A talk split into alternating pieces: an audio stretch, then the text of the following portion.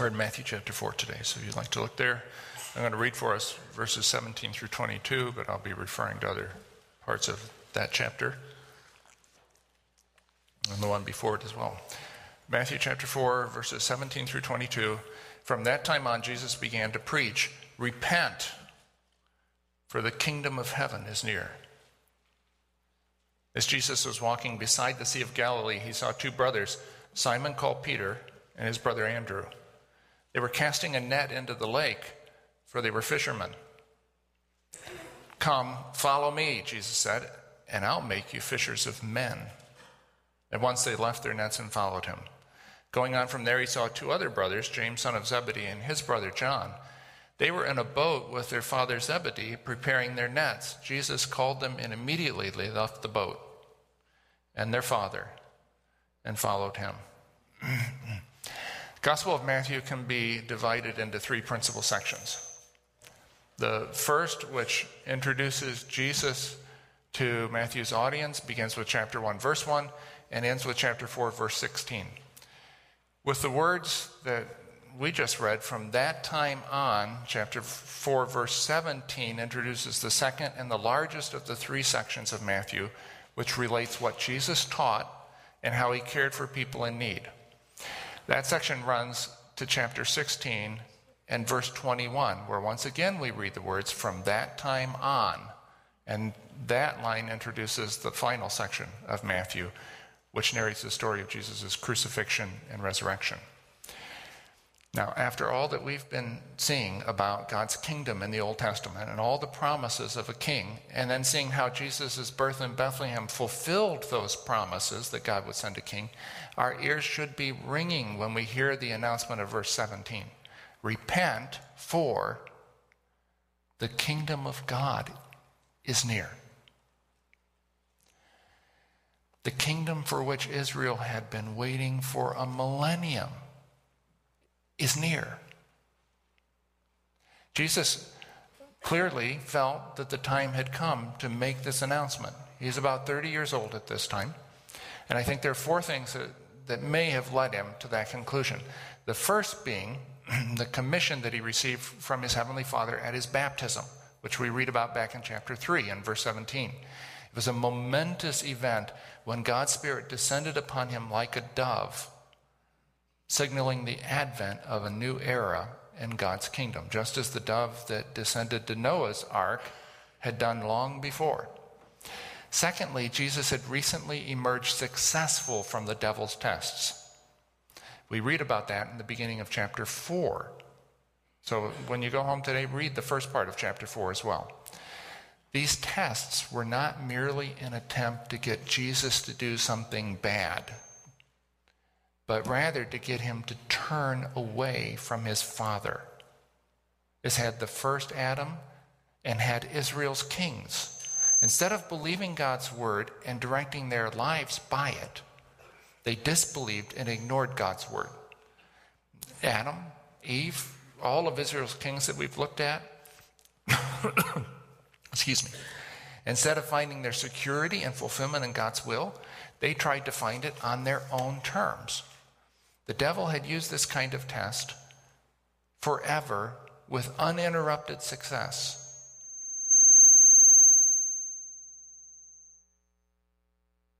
But it didn't work with Jesus. He did not turn from God. He looked to God's word to guide him. Read about those tests at the beginning of chapter 4. And to God's provision for his security and fulfillment. And then, thirdly, John the Baptist, the forerunner had by this time completed his ministry. Verse 12 tells us that John had been put in prison. His work of preparing the way of the Lord had come to a close. And then the fourth thing, Jesus had moved to a new home base. When he went to the province of Judea to be baptized by John, he left his hometown in Nazareth in Galilee. After John was in prison, Jesus went back to Galilee, but he didn't return to Nazareth. Instead, he settled in Capernaum on the northwest shore of the Sea of Galilee. Little Capernaum became the center of the kingdom of God on earth. Now, at this time, there was a sense of competition between the northern province of Galilee and the southern province of Judea, and even some ill will between them. The Judeans thought themselves superior to the Galileans, and for a number of reasons. For one, Galilee was home to more Gentiles than it was to Jews. And even some of the Galilean Jews came from ethnic Gentile families that had been forced to convert to Judaism in the war of 103 BC. The Judeans also felt superior because Jerusalem, the center of worldwide Judaism, was in their province. And if Jerusalem was the center of Judaism, the temple, which was the center of Jerusalem, was the heart of the world. You can sense the feeling of superiority that the Jews of Judea had and the response they made to Nicodemus when he cautiously spoke in defense of Jesus. They looked at him and said, Are you from Galilee too? And then said, Look into it. You'll find that a prophet does not come out of Galilee. The Judeans looked down their nose at their northern neighbors. And of course, Galilee returned the favor. There was a saying popular in the north at that time Judea is on the way to nowhere, Galilee is on the way to everywhere. Jesus went to Galilee, and he settled in Capernaum, perhaps with the intention of fulfilling the prophecy of Isaiah land of Zebulun and land of Naphtali, the way of the sea, along the Jordan, Galilee of the Gentiles. The people living in darkness have seen a great light. On those living in the land of the shadow of death, a light has dawned. That quote comes from a passage that ought to be very familiar to us by now Isaiah chapter 9. You might remember how Isaiah goes right on to promise the coming of a king from David's line. For to us a child is born, to us a son is given, and the government will be on his shoulders, and he will be called Wonderful Counselor Mighty God, everlasting Father, Prince of Peace, of the increase of his government and peace there shall be no end. He will reign on David's throne and over his kingdom, establishing and upholding it with justice and righteousness from that time on and forever. The zeal of the Lord Almighty will accomplish this.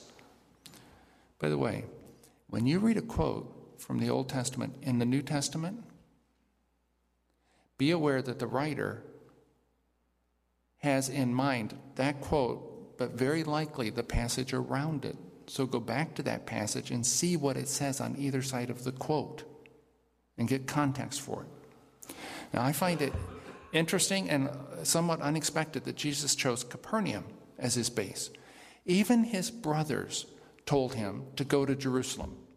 You ought to leave here, they said to him while he was living in Capernaum. You ought to leave here and go to Judea no one who wants to become a public figure acts in secret. No one who wants to be anybody stays here. Since you're doing these things, go show yourself to the world. And for them, the world was Jerusalem. Jerusalem was the city of the great king, the home of the temple. Jerusalem was large and famous. Jerusalem was the big time. And yet, Jesus chose to live in Capernaum, a village that some historians say was approximately the size of Quincy, Michigan. That's not what most aspiring leaders would choose to do. It's not the way the world works. But that should prepare us for a truth we see over and over in the scriptures and that we must grasp if we're ever to be at home in the kingdom of God. God's kingdom, this is very important, does not operate on the same principles as the kingdom of the world. If we assume that it does, we're going to find living in the kingdom to be a constant struggle. And that brings us back to verse 17, where Jesus says, Repent, for the kingdom of heaven is near. The first word Jesus spoke to the public, as recorded in the Gospels, is the word repent. Unfortunately, most people think of repentance as a kind of punishment something we want to avoid at all costs. It's like doing penance. We don't want to do that. We think of repentance as something very negative, but that's not the case. Repentance is a blessed thing, it's a gift. Listen to what St. Peter told his hearers in the early days of the church God exalted Jesus to his own right hand as Prince and Savior that he might give repentance to Israel After the first Gentiles believed in Jesus, the Jews exclaimed in wonder. So then, God has granted even the Gentiles repentance? They could hardly believe that God had given this beautiful gift to Gentiles.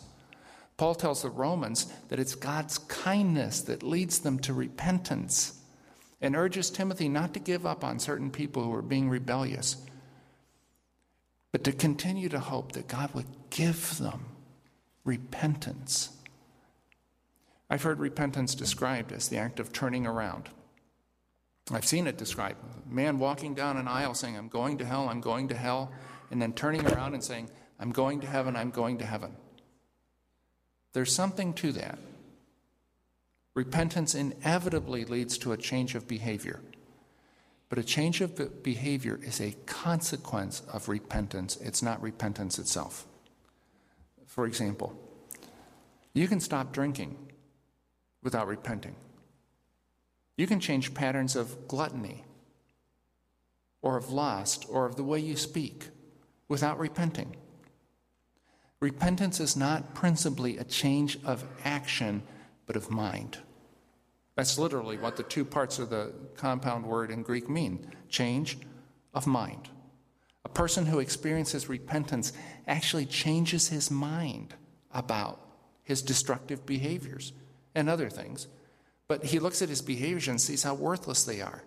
Even if there were no consequences, no negative consequences. He wouldn't want to engage in them. He no longer sees them as something good. They look like slop to him. That's Dallas Willard's word.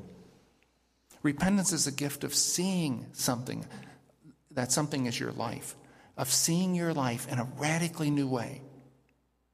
You ever looked at one of those magic eye pictures? At first, it looks like just a lot of colors and spots. And for some people, that's all it ever looks like. But if they continue to look, many people will start to see a picture inside the picture, a three dimensional view of something they couldn't have imagined was there. Their eyes are opened, as it were. In repentance, that kind of thing happens to the picture of our lives. We see ourselves as we've never seen ourselves before in the fresh light of the kingdom of God and catch a glimpse of what we can yet be when Jesus says, repent, for the kingdom of God is near, he's telling people to rethink their lives, to change their minds about their lives in the light of the presence and availability of the kingdom, the rule of God. If the kingdom of God is really here, then it changes in order. If God's kingdom is here, we really can guide our lives by his word and trust Him to provide for our fulfillment. If God's kingdom is here, we never have to do evil in order to thrive. We never have to violate our consciences in order to be okay. The presence of God's kingdom changes everything. What Jesus said to them, he says to us. In the light of what's really going on here, rethink your life. There's another way to live, a better way than the way you've been living. In the light of the good news of God's kingdom, rethink your priorities, rethink your relationships, rethink how you use your money, rethink your life. That's the message of verse 17. So let me give you an illustration. I chose this as a sop for the Nerd Church crew, okay? Imagine that the White House, uh, when you get home, the TV is covered with an announcement that the White House is uh, making a, a speech tonight. That President Obama is going to make a joint statement with the leaders of Russia and England and China and India and France and Germany at 9 o'clock tonight. It's being called the most important announcement in the history of the world. Everyone in the country would be talking about. Everyone in the world would be watching at 9 o'clock. World leaders then announced that they have been contacted now you'll know why this is for Nerd Church.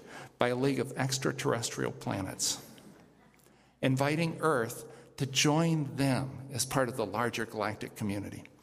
They promise to furnish Earth, we learn, with technology that will provide an endless supply of energy. Modes of transportation will be revolutionized. No one on Earth will ever go hungry again. Money will become obsolete. All kinds of things are going to change. If you believed what the president and those other leaders said, you would rethink your life.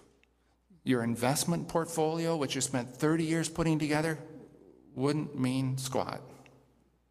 The car that you spent all that money on, it'll be obsolete in months or years, in a year maybe. Your job, will you even have a job tomorrow? You don't know. Your ongoing argument with your brother, what does that matter now? You would have to rethink everything. Jesus' announcement of the nearness of the kingdom of God was a similar kind of thing. In the light of the fact that God's kingdom has come near, what should I do? And should I give up my job? Should I stop worrying about money? Does what my brother did to me over the inheritance matter? In the light of the kingdom of God?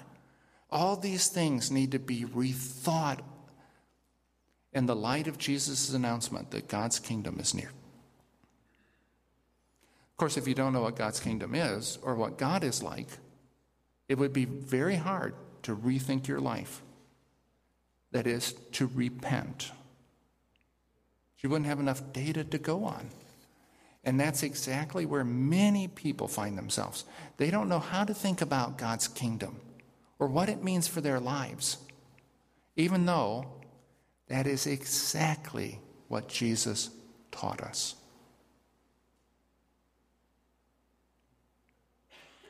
Now, there's a question that simply must be asked. Some of you are probably thinking it already. In what sense is God's kingdom near?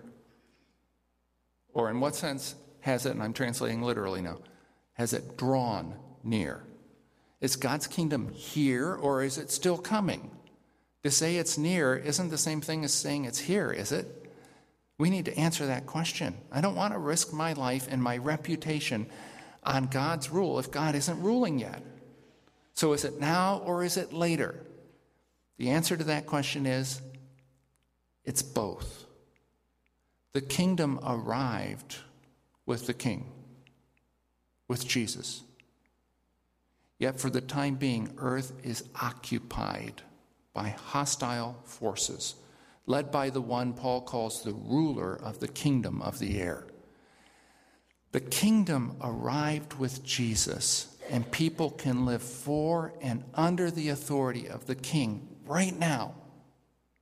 But they do so rather like the Free French lived for and under the authority of Free France, even while Nazis occupied their land. But the Nazis eventually were defeated and driven out, and the same thing will happen to every power that resists the kingdom of God. Now, I said a few minutes ago that the kingdom of God operates by different principles than the kingdom of the world. If you're going to live in occupied land under the kingdom of God, you're going to live by different principles. And it, unless we learn those principles, we'll never be at home in the kingdom of God. That the kingdom functions differently was clear from the very beginning. And we see at least an example of this in Matthew's description of the men that Jesus recruited to serve. The choice of these men points to an obvious difference between Jesus and the culture around him.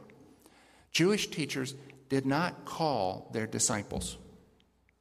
According to Rabbi Gamaliel, we read about him in the scriptures, it was the student who should apply to the teacher, not the other way around. But Jesus didn't wait for students to come to him. He took the initiative and chose his students. I see another difference here. At that time, a student would apply to a teacher, a rabbi, rather like a high school senior now applies to the college of his choice. He would apply to a teacher with the understanding that after dedicating years of his life to learning, he would be qualified for a job as a rabbi. In other words, the young man who applied to a rabbi was setting out on a career track. Jesus' approach was altogether different. He wasn't looking for people who wanted to embark on a career in religion, but for people who wanted to learn how to live in the kingdom of God. He didn't call people to a career, but to personal loyalty to himself and his ways. And the people he called were not the kinds of students most rabbis were looking for. They were not unusually studious by nature. That's a kind way of putting it, the way W.D. Davies puts it. They were men of action, men who knew how to work hard, to face danger, to follow orders. Look at verse 18. As Jesus was walking beside the Sea of Galilee, he saw two brothers, Simon called Peter and his brother Andrew. They were casting a net into the lake, for they were fishermen. And by the way, it's just interesting that there's three different words for nets in the New Testament. You know, I remember um, back in college days when we were taking a class on language, we learned that the Eskimos have something like 12 different words for snow. Well, these fishermen had different words for nets. And this one is the word used for a hand net that was being thrown out into the water and brought back. So they're casting their nets in the lake, for they were fishermen. Come, follow me, Jesus said, and I will make you fishers of men. The word come actually there is not even a verb. and It sounds like it's a verbal command, but it's really an adverb. It's like, here, here, follow me, and I'll make you a fisher of men. That encounter gives us a chance to see how the call to repentance works itself out in a person's life. Now, remember, Jesus has just urged people to rethink their lives in the light of the presence and availability of the kingdom. Then Jesus invited Peter and Andrew to follow him. Now, rethinking their lives was an intensely practical exercise for them. It meant rethinking their careers, rethinking their financial security. Fishermen were hardly rich, but they had a more secure living than most people. Yet, in the light of the presence of the kingdom, and the authority of the king, they decided to leave their safe jobs and they embarked on an uncertain future. Rethinking their lives led them to leave their jobs.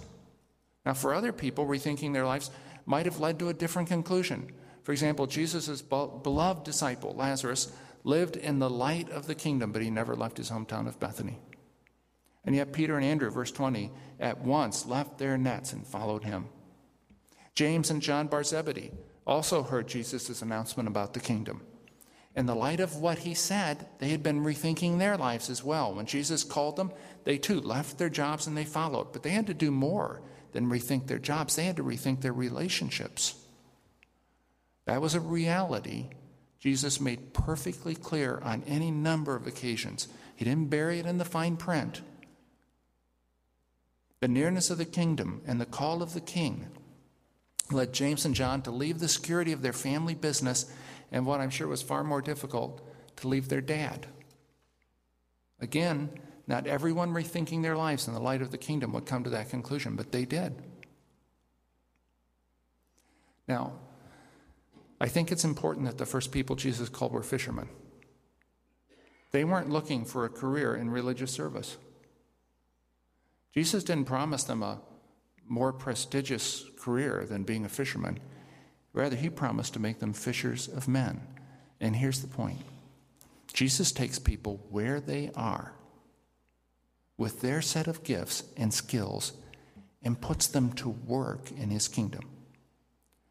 For example, if you're a secretary, he can use your gifts and skills and personality for the kingdom. He can make you a typist for the kingdom of God. If you're a construction worker or a tailor or a musician or a teacher or a farmer, it doesn't matter. God has a place for you in his kingdom work. He doesn't turn everybody into preachers and teachers, he turns them into themselves. The selves they were always meant to be, but will never be outside his kingdom. All right, let's put this together.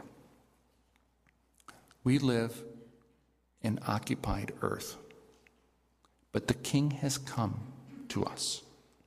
He's promised us all the resources we need to live under His rule. We never have to do evil to bring good. We don't have to violate our consciences to survive. We don't have to hate or fear or condemn. We don't have to hoard. We can live His way until the day he returns to set up his kingdom. The day he comes, St. Paul says, to be glorified in his holy people and to be marveled at among all those who've believed. Now, the time to choose to live for his kingdom is now, not then, but now. C.S. Lewis, editing his wartime talks into the book Mere Christianity, originally gave these talks during the war from London. But in editing them, he, he put this especially poignantly. I don't suppose that you and I would have thought much of a Frenchman who waited till the Allies were marching into Germany and then announced he was on our side. God is going to invade, all right. But what's the good of saying you're on his side then? When you see the whole natural universe melting away like a dream and something else, something that never entered your head to conceive, comes crashing in, something so beautiful to some of us and so terrible to others that none of us will have any choice left. For this time it will be God without disguise, something so overwhelming that it will strike either irresistible love or irresistible horror into every creature. It will be too late then to choose your side. There's no use saying you choose to lie down when it becomes impossible to stand up. That will not be the time for choosing. It will be the time when we discover which side we have chosen, whether we realized it before or not. Now's the time. In the light of the fact that the king has come and we can count on him and is returning and we can prepare for him, we would be wise to rethink our lives, to come to grips with St. Peter's profound question what kind of people ought you then to be? Since Jesus promised us the resources of God's kingdom, we can rethink what we do with our money. Does our attitude toward money reflect the belief that it's ours, that we've earned it, and we can do with it whatever we want? Or does it express the belief that what we have comes from God? Is our money motivated, our use of money motivated by fear or by the desire to serve? Let's rethink our relationships. In the light of our acceptance in the kingdom of God, how should we relate to people who don't accept us? In the light of the forgiveness that God extends to those who enter his kingdom, how should we relate to people who sin against us? In the light of the culture of grace in God's kingdom, should we go on condemning and hating the people who've hurt us? In the light of God's concern for the poor, should we do what should we do for them, for those in need? Most of the problems we face in living uh, the Christian life arise because we compartmentalize truth into religious truth and real life truth and we hold the two in isolation from each other. oh, yeah, we believe Jesus is Lord. That's the truth for Sunday mornings, for Bible studies, for prayer meetings. We also believe that when I'm not at work, my time's my own. That's the truth for weekends. We believe the Bible is true, but we believe that the newscast, or at least the weather forecast, is more relevant. we believe that we should serve God. But when push comes to shove, we also believe there are times when a person has to put himself first. It takes grace and courage to face our real beliefs and think them through in the light of God's kingdom. And when we do so, it's important to remember that Jesus is teaching, the things that he says about money, about relationships, about identity, about what constitutes a good life, only makes sense when we're living inside the presence and the power of the kingdom of God. Outside the kingdom won't make sense. And we will always find excuses, even theological ones, for not doing what Jesus says. Just like the French found excuses for not joining the resistance. So let me offer you one practical step for applying the truths that we've seen here. Take one issue in your life, just one, start with one, where you sometimes feel what psychologists call cognitive dissonance, and the rest of us call not being easy in my mind. I'm not easy in my mind about that.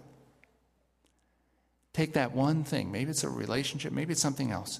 Examine that issue in the light of the presence and the resources of God's kingdom. Go ahead and explore what Jesus says on the subject. Consider what steps you might want to take to align your life with Jesus' teaching.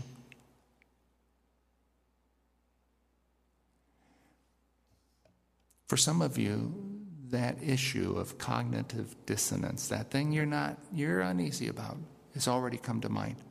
What is it? Does it involve a relationship, maybe with a family member, a coworker? Does it involve what you do with your money or how you spend your time? Right here, right now, resolve to rethink that issue. Are you living in a way that's consistent with what Jesus teaches about the presence and the power of the kingdom of God? Will you dare to trust God to bring your life into alignment with Jesus' teaching on the subject? That's really where the rubber meets the road. If you're not willing to do that, admit it. That in itself will be a huge step forward. God, my neighbor and I, there's this thing and it's been there for years, and I know what you say about forgiving, but I'm just not going to do it. And I know that's not what you want, but that's what I, where I'm at, and that's what I'm going to do. At least admit it to yourself. Don't make excuses, don't defend yourself. If you'll just admit it, that will be a huge step forward. But if you say, No, I want to bring my life into alignment with what Jesus says in the kingdom of God, then share that intention with God and with at least one other person. See, God intended us to do kingdom life together. None of us is strong enough to do it on our own. Do it together, relying on Him, but helping each other. And if you'll do that, you can get ready to experience the reality of the power and goodness of God in your life. Because the kingdom of God has drawn near. Let's pray. God, I pray for us. I know that we can even hear your voice and walk out and distract ourselves with other things. I pray you won't let us do that. Help us to find at least one thing. Examine in the light of the kingdom. And give us the grace to align our lives with what you say.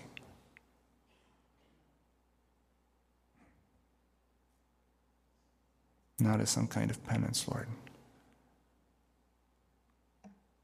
but as the beginning of great blessing. I ask for this in Jesus' name.